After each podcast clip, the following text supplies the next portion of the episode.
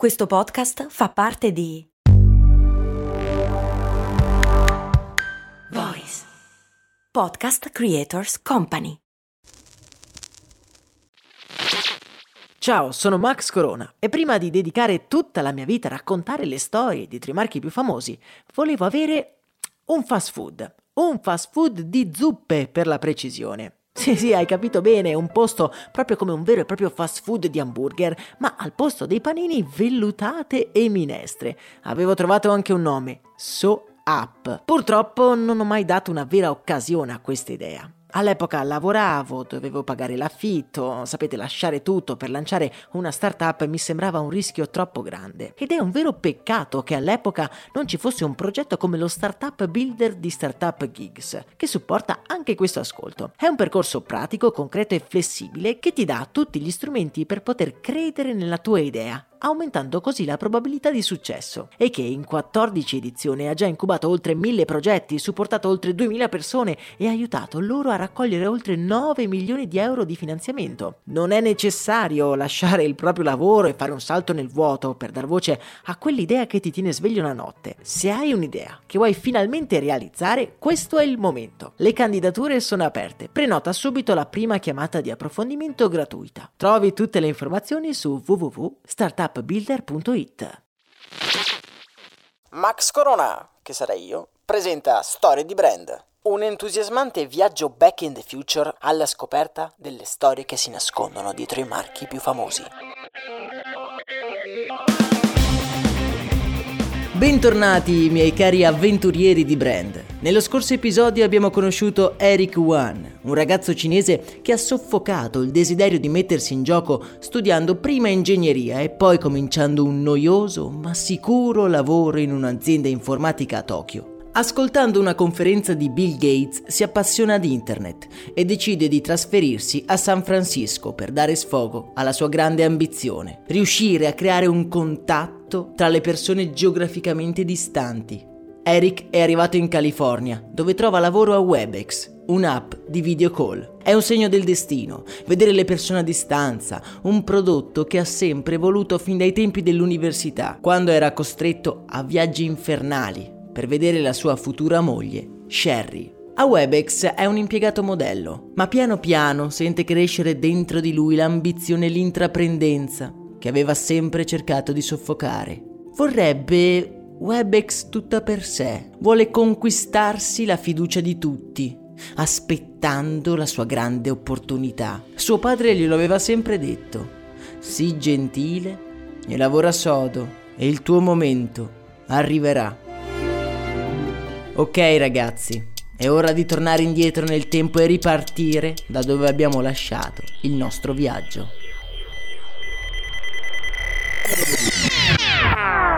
...2020, San José, California. I lampioni illuminano una strada vuota, il silenzio ci avvolge mentre i nostri passi riecheggiano nelle strade vuote. È mezzanotte e le luci gettano ombre sinistre su una giungla di palazzi in cui non riusciamo a vedere neanche una piccola finestra illuminata. La situazione è surreale. Ok, è tardi, ma in un altro momento, quell'ora la strada sarebbe piena di vita, mentre questa sera sembra che siamo capitati in una città fantasma. È il 2020, la pandemia da Covid-19 è appena esplosa anche in California. Gli uffici sono vuoti e tutti sono tornati nelle loro case in periferia, o almeno quasi tutti. La nostra attenzione è colta dall'unica, flebile luce proveniente dall'ultimo piano di uno di quei sinistri palazzi. Ma chi ci sarà in quell'ufficio a quest'ora in pieno lockdown? Colti da una crescente curiosità, chiudiamo gli occhi mentre un turbinio luminoso ci teletrasporta proprio in quell'ufficio. Dobbiamo assolutamente scoprire cosa si nasconde dietro quella flebile luce blu.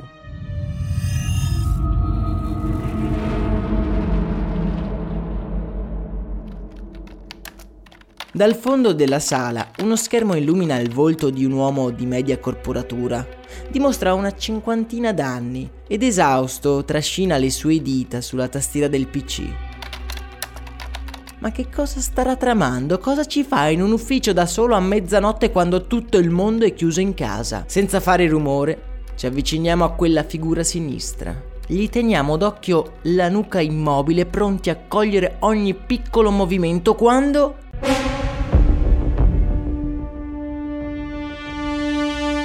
L'uomo è appena crollato in avanti sbattendo la testa sulla tastiera. Ma che cosa è successo? Spaventati affrettiamo il passo, dilaniati dalla curiosità, proprio mentre i contorni di questa realtà diventano sempre più confusi. Questo era un piccolo spiraglio di un futuro passato, ma ora è arrivato il momento di tornare di nuovo indietro nel tempo e capire come qui ci siamo arrivati.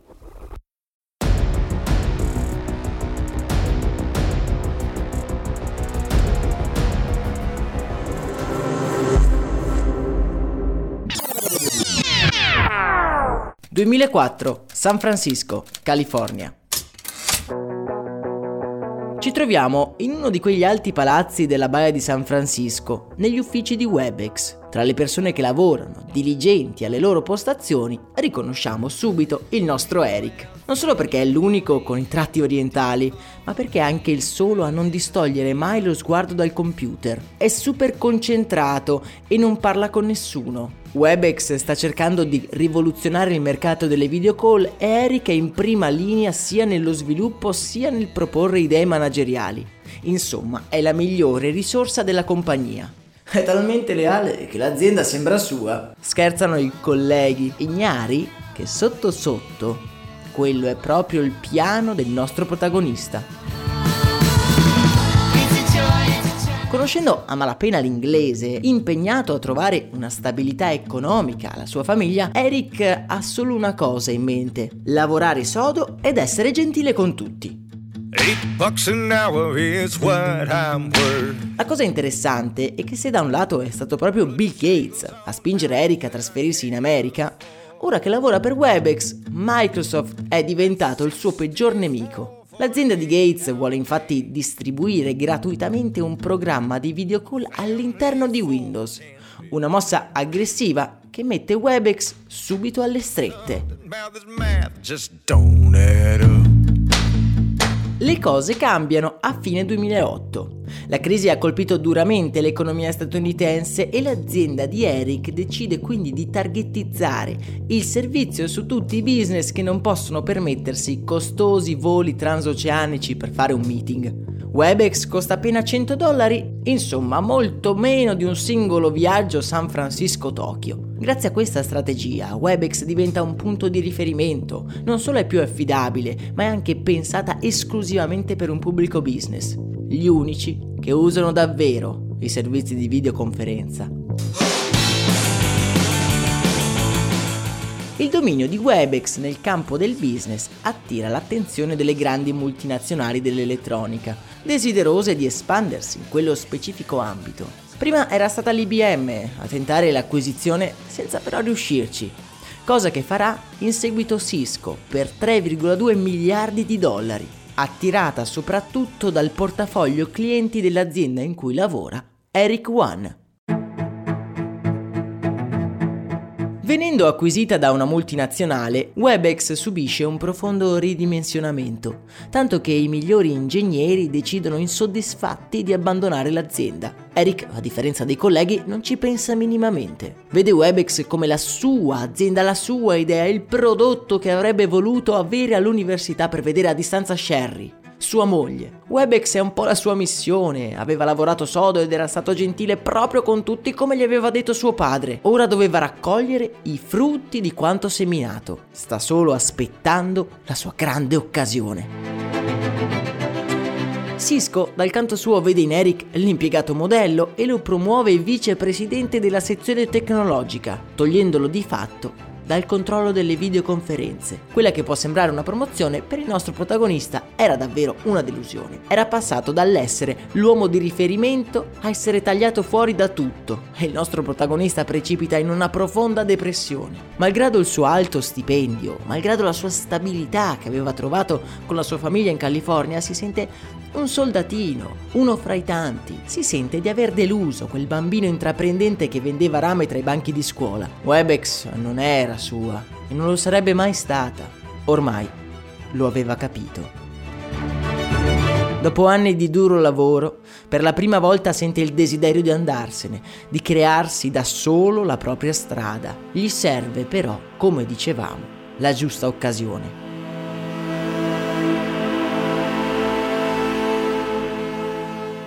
Lasciamo per un attimo un pensieroso e disilluso Eric per trasferirci nell'Europa orientale, precisamente in Estonia, dove a Tallinn un gruppo di studio universitario sta rincorrendo lo stesso identico sogno di Eric: creare il miglior sistema di videocall al mondo. Sono 4 ragazzi chiusi in una stanza e appena un anno prima hanno lanciato un software che diventerà per molto tempo il sinonimo di un mercato intero, sbaragliando completamente la concorrenza. Proprio in quella stanza, proprio quel gruppo di universitari hanno creato Skype, un ottimo programma, ma soprattutto una succulenta occasione per il nostro amico nemico Bill Gates, che lui ovviamente non si farà sfuggire.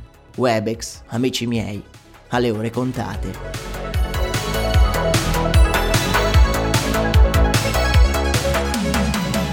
Microsoft comprerà Skype nel 2011, ma intanto il programma diventa il servizio di video call più utilizzato al mondo. Come possiamo immaginare, la situazione a Webex è tutt'altro che tranquilla. Il servizio sa di vecchio in confronto ai rivali, oltre che ad essere molto costoso. E il nostro Eric come prenderà questa cosa? Comincia a svolgere degli studi indipendenti sullo stato del business delle videoconferenze. Immerso in una valanga di dati e di interviste con i clienti, capisce che c'è un aspetto dei sistemi di video call ancora non sfruttato da nessuno. Lo smartphone è una cosa relativamente nuova, ma già alcuni clienti si lamentano un'impossibilità nell'utilizzare il proprio cellulare nelle video call. Ormai Skype è diventato lo standard, ma c'è ancora una piccolissima possibilità. Sembra che nessuno in effetti stia dando la giusta attenzione agli smartphone. Webex è un caso perso, è un prodotto di ben 12 anni prima, costruito con una tecnologia ormai arretrata. Eric si trova davanti ad una scelta: lottare con il management di Cisco per rivoluzionare un prodotto che comunque crede essere vincente, o crearlo da zero, da solo, come voleva lui, tradendo la sua stessa famiglia che lo aveva accolto quando era partito dalla Cina, ma allo stesso tempo dando finalmente energia a quella fiammella che stava soffocando da quando aveva 7 anni. La risposta è dolorosa ma semplice. Avrebbe lasciato Webex per rincorrere la sua grande idea di teletrasporto. Con sua grande sorpresa anche Sherry è favorevole all'idea. Da un lato una startup lo avrebbe impegnato ancora di più, ma quella era sempre stata la sua strada, lei lo aveva capito ancor prima di lui. Eric è euforico quando consegna le dimissioni al board di Cisco. Stava rinunciando ad un salario da ben $300.000 l'anno per buttarsi nel vuoto, però finalmente quel bambino ha realizzato quel sogno che era bruciato insieme al capanno degli attrezzi molti anni prima. Quello che non sa è che il destino ha in serbo delle avventure davvero particolari per lui.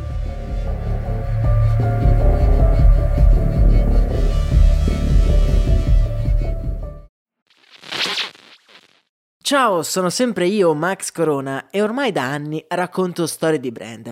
Devo dire che costruire un'azienda partendo solo da un'idea è proprio un'impresa, soprattutto se si ha una vita già avviata, con un lavoro e con 1000 altre responsabilità. È difficile trovare il coraggio e l'energia per credere in quell'idea che però bussa sempre più spesso nella nostra mente e magari ci tiene svegli di notte. Per questo motivo, prima di cominciare il nostro viaggio nel tempo, vi voglio presentare lo Startup Builder, un progetto di Startup Geeks che supporta anche questo ascolto, il cui scopo è proprio questo: evitare di avere rimorsi in futuro. È un incubatore online che in 12 settimane ti aiuta a capire se la tua idea può o meno avere un riscontro sul mercato e costruire tutti i documenti necessari per lanciare un'azienda e trovare finanziamenti da investitori. Insomma, riduce al minimo i costi e i rischi necessari. In 14 edizioni ha supportato oltre 2000 persone e li ha aiutati a raccogliere oltre 9 milioni di euro di finanziamento. Scopri lo Startup Builder e prenota la prima chiamata gratuita per scoprire il potenziale della tua idea. Scopri tutto su www.startupbuilder.it.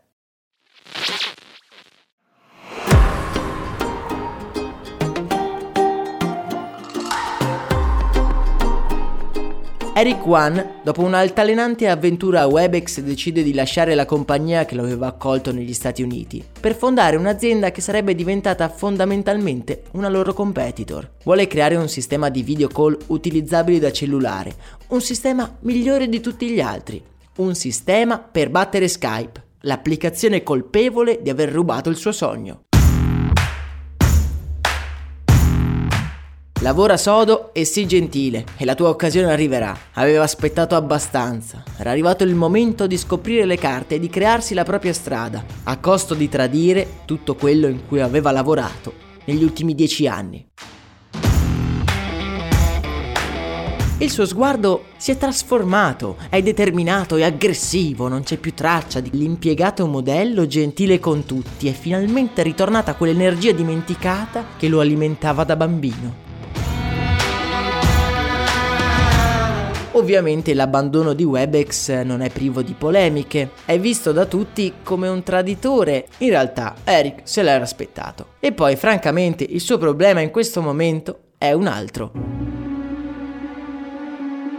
Trovare degli investitori non sembra essere in effetti una cosa facile, soprattutto se vuoi lanciare un'altra app di videoconferenze. Per tutti Skype è sinonimo di video call, poi c'è anche Apple che ha appena lanciato FaceTime, Google con Hangouts, senza contare Webex e l'emergente BlueJeans. Il mercato sembra decisamente sovraffollato. Eric viene rimbalzato da ogni fondo di investimento della California. È disperato. Possibile che nessuno voglia aiutarlo a creare un sistema di video call degno di questo nome? Il nostro protagonista però non ha di certo perso la calma, che lo ha accompagnato durante tutta la sua vita. Ricordandosi quello che gli aveva detto suo padre, si siede nella sua veranda, aspettando l'evolvere degli eventi. E infatti, come mossa dai lenti meccanismi del destino, la notizia che Eric sta cercando investitori arriva all'orecchio di un certo Dan Scheinman.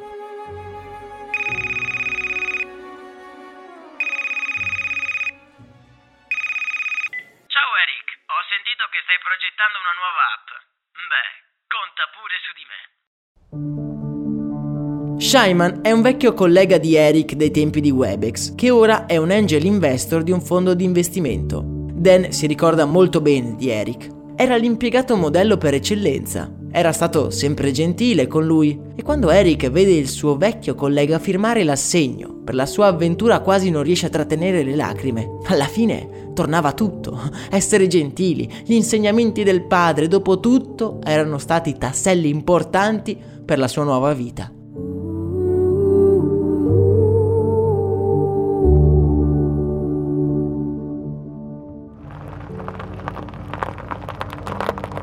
Una sera la macchina di Eric entra nel vialetto di casa al tramonto. Lui è esausto, la sua vita si è completamente trasfigurata in pochissimo tempo. Ora è un disoccupato che ha puntato tutto su di un cavallo sul quale nessuno scommetterebbe $1. Il rischio però lo fa sentire vivo, l'incertezza del successo è quello che gli dà la forza ogni giorno e ogni notte di alimentare il suo sogno.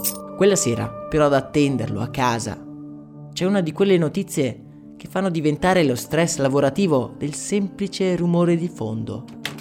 Entrando in casa, trova Sherry che lo sta aspettando, immobile davanti alla porta, in silenzio. Cos'è successo? Chiede, rendendosi subito conto della gravità della situazione celata negli occhi della moglie.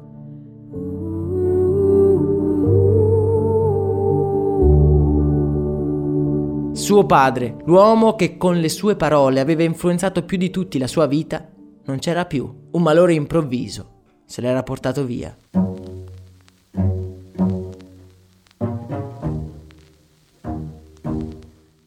Per mesi il dolore gli offusca la mente. Come poteva continuare? Come poteva dimostrare a suo padre che lui era nato per fare quello, ora che non poteva più vederlo? Senza lavoro, svuotato di ogni motivazione, Eric sente di non avere più niente a cui aggrapparsi. Aveva fallito, ancora prima di cominciare.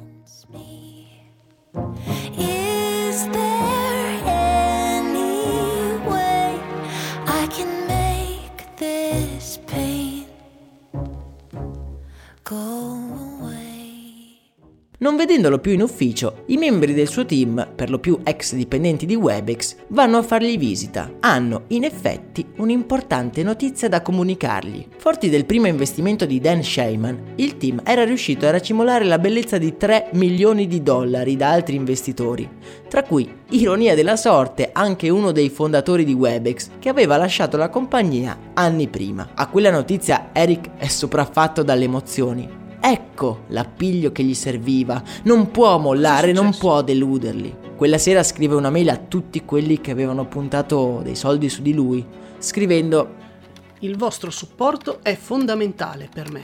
Otterrete 10 volte quello che avete investito. Se dovessimo fallire, non perderete i vostri soldi. Il giorno dopo è in ufficio e non uscirà finché il prodotto non sarà pronto. Prodotto che però non è Zoom.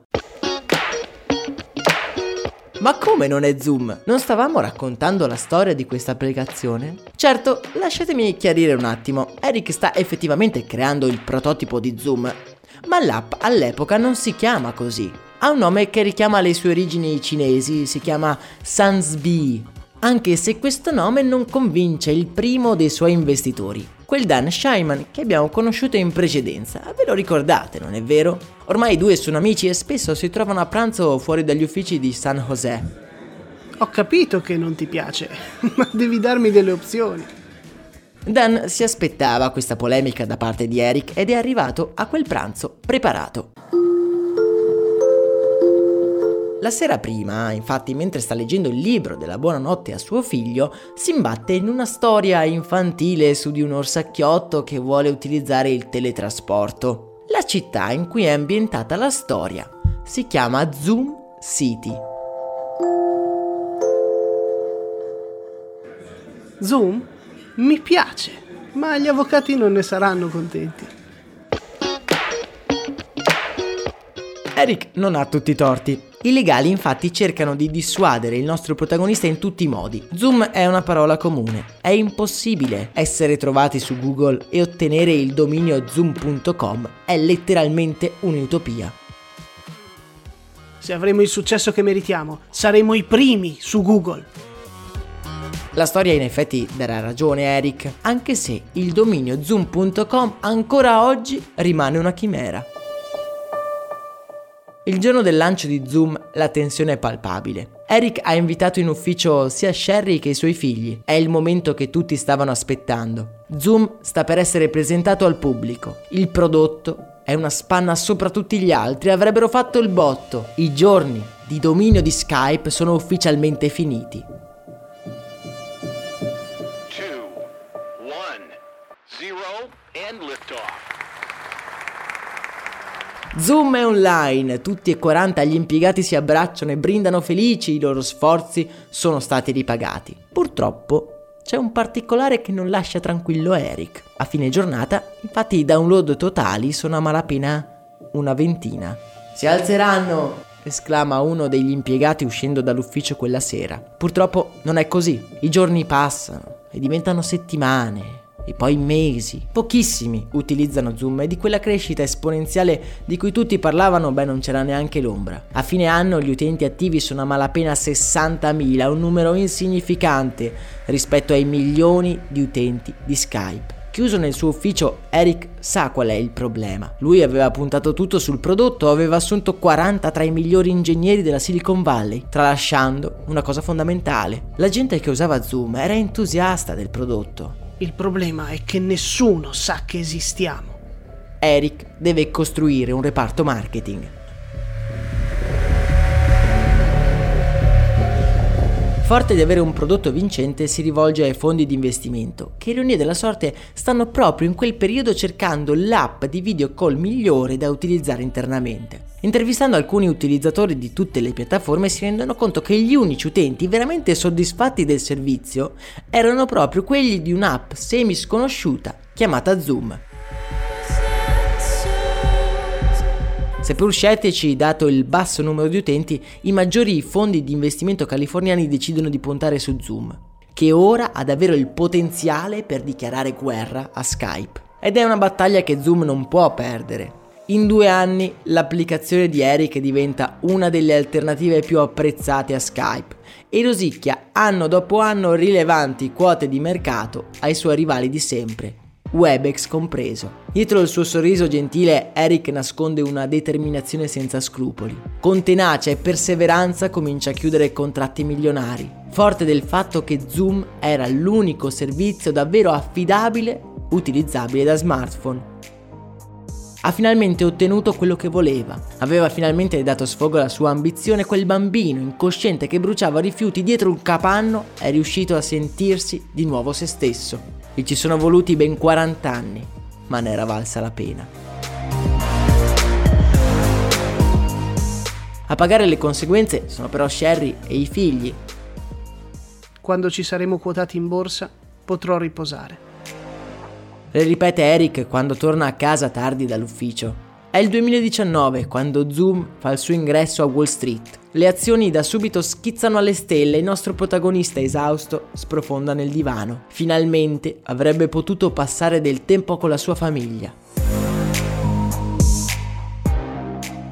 Poco tempo dopo i nostri 2 protagonisti sono infatti abbracciati nel divano e spensierati accendono il televisore, ignari che le loro vite, proprio come quelle di tutti noi, sarebbero cambiate di lì a pochi giorni. Today the World Health Organization officially announced that this is a global pandemic. Sappiamo tutti cosa sta accadendo. In Cina prima, in Europa poi e anche in California il virus si diffonde in tutto il mondo. La pandemia è un nemico invisibile che si può sconfiggere solo stando isolati e limitando al minimo i contatti. Le app di video call sono tra le più scaricate e ben presto si capisce quale sia la migliore. Centinaia di milioni di persone si riversano su Zoom, è la più facile da utilizzare ed è anche la più affidabile. Per entrare in un meeting non serve neanche una password, per farvi capire. Ormai ci si incontra online, si fa un aperitivo, addirittura ci si sposa su Zoom. Ma purtroppo, dietro ogni grande successo si nasconde il prezzo per ottenerlo. La straordinaria facilità di utilizzo di Zoom si traduce anche nella sua più grande vulnerabilità. La privacy della piattaforma è messa a dura prova e in TV cominciano ad attaccare la piattaforma sottolineando le origini cinesi di Eric. Il nostro protagonista è sconcertato e non può certo mollare ora, non può deludere tutte quelle persone che stanno soffrendo. Nel mezzo del lockdown, quando tutti sono chiusi in casa, Eric va in ufficio dichiarando a sua moglie che non ne sarebbe uscito fino alla fine dell'emergenza. Non può stare a casa, non può permettersi di distrarsi proprio ora che tutto il mondo fa affidamento su Zoom. Non può essere lui ad eluderli tutti, esattamente come aveva iniziato l'università per non deludere suo padre. Ora non può lasciare quella scrivania. Ed eccoci arrivati da dove è iniziato il nostro viaggio: un ufficio vuoto, un palazzo vuoto ed un uomo esausto che crolla sulla sua scrivania. Durante la pandemia Zoom diventerà una vera e propria potenza economica. La sua quotazione di mercato letteralmente esploderà, portandola ad essere una delle aziende più di successo della Silicon Valley. C'è chi dice che senza pandemia Skype avrebbe regnato incontrastata, ma non ne sono tanto sicuro. Zoom ha avuto il merito di avere il prodotto migliore quando ce n'era più bisogno.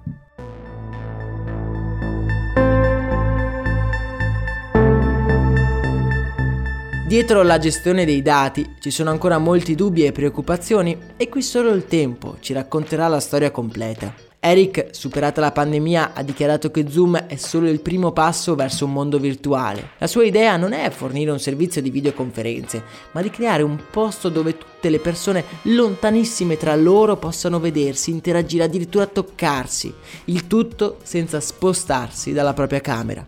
senza viaggiare, senza prendere treni, insomma quel magico teletrasporto di cui fantasticava, quando era costretto a farsi 10 ore di treno per vedere la sua fidanzata. La storia di oggi finisce quindi nel presente, un presente in cui le app come Zoom hanno rivoluzionato letteralmente la nostra quotidianità. Il loro modello di business e altre curiosità le potete trovare sia sul podcast di approfondimento giornaliero Brandy, sia sulla pagina Instagram di Storie di Brand. Tutti i link in descrizione. Ringrazio ufficialmente Mattia del podcast Il Cinema Fuggente per aver prestato la voce ad Eric Yuan. Mattia nel suo podcast analizza film di culto con competenza, freschezza e passione. Il Cinema Fuggente, link nella descrizione, davvero se siete appassionati di cinema non potete davvero perdervelo. Quanto a me, io vi ringrazio per l'ascolto e vi do appuntamento ad un prossimo viaggio nel tempo. Io sono Max Corona e questo, come sapete bene, è Storie di Brand. True story. I must have been searching, though I wasn't looking for much. Checking out the scene, wasn't trying to get my numbers up. You know I keep it cool.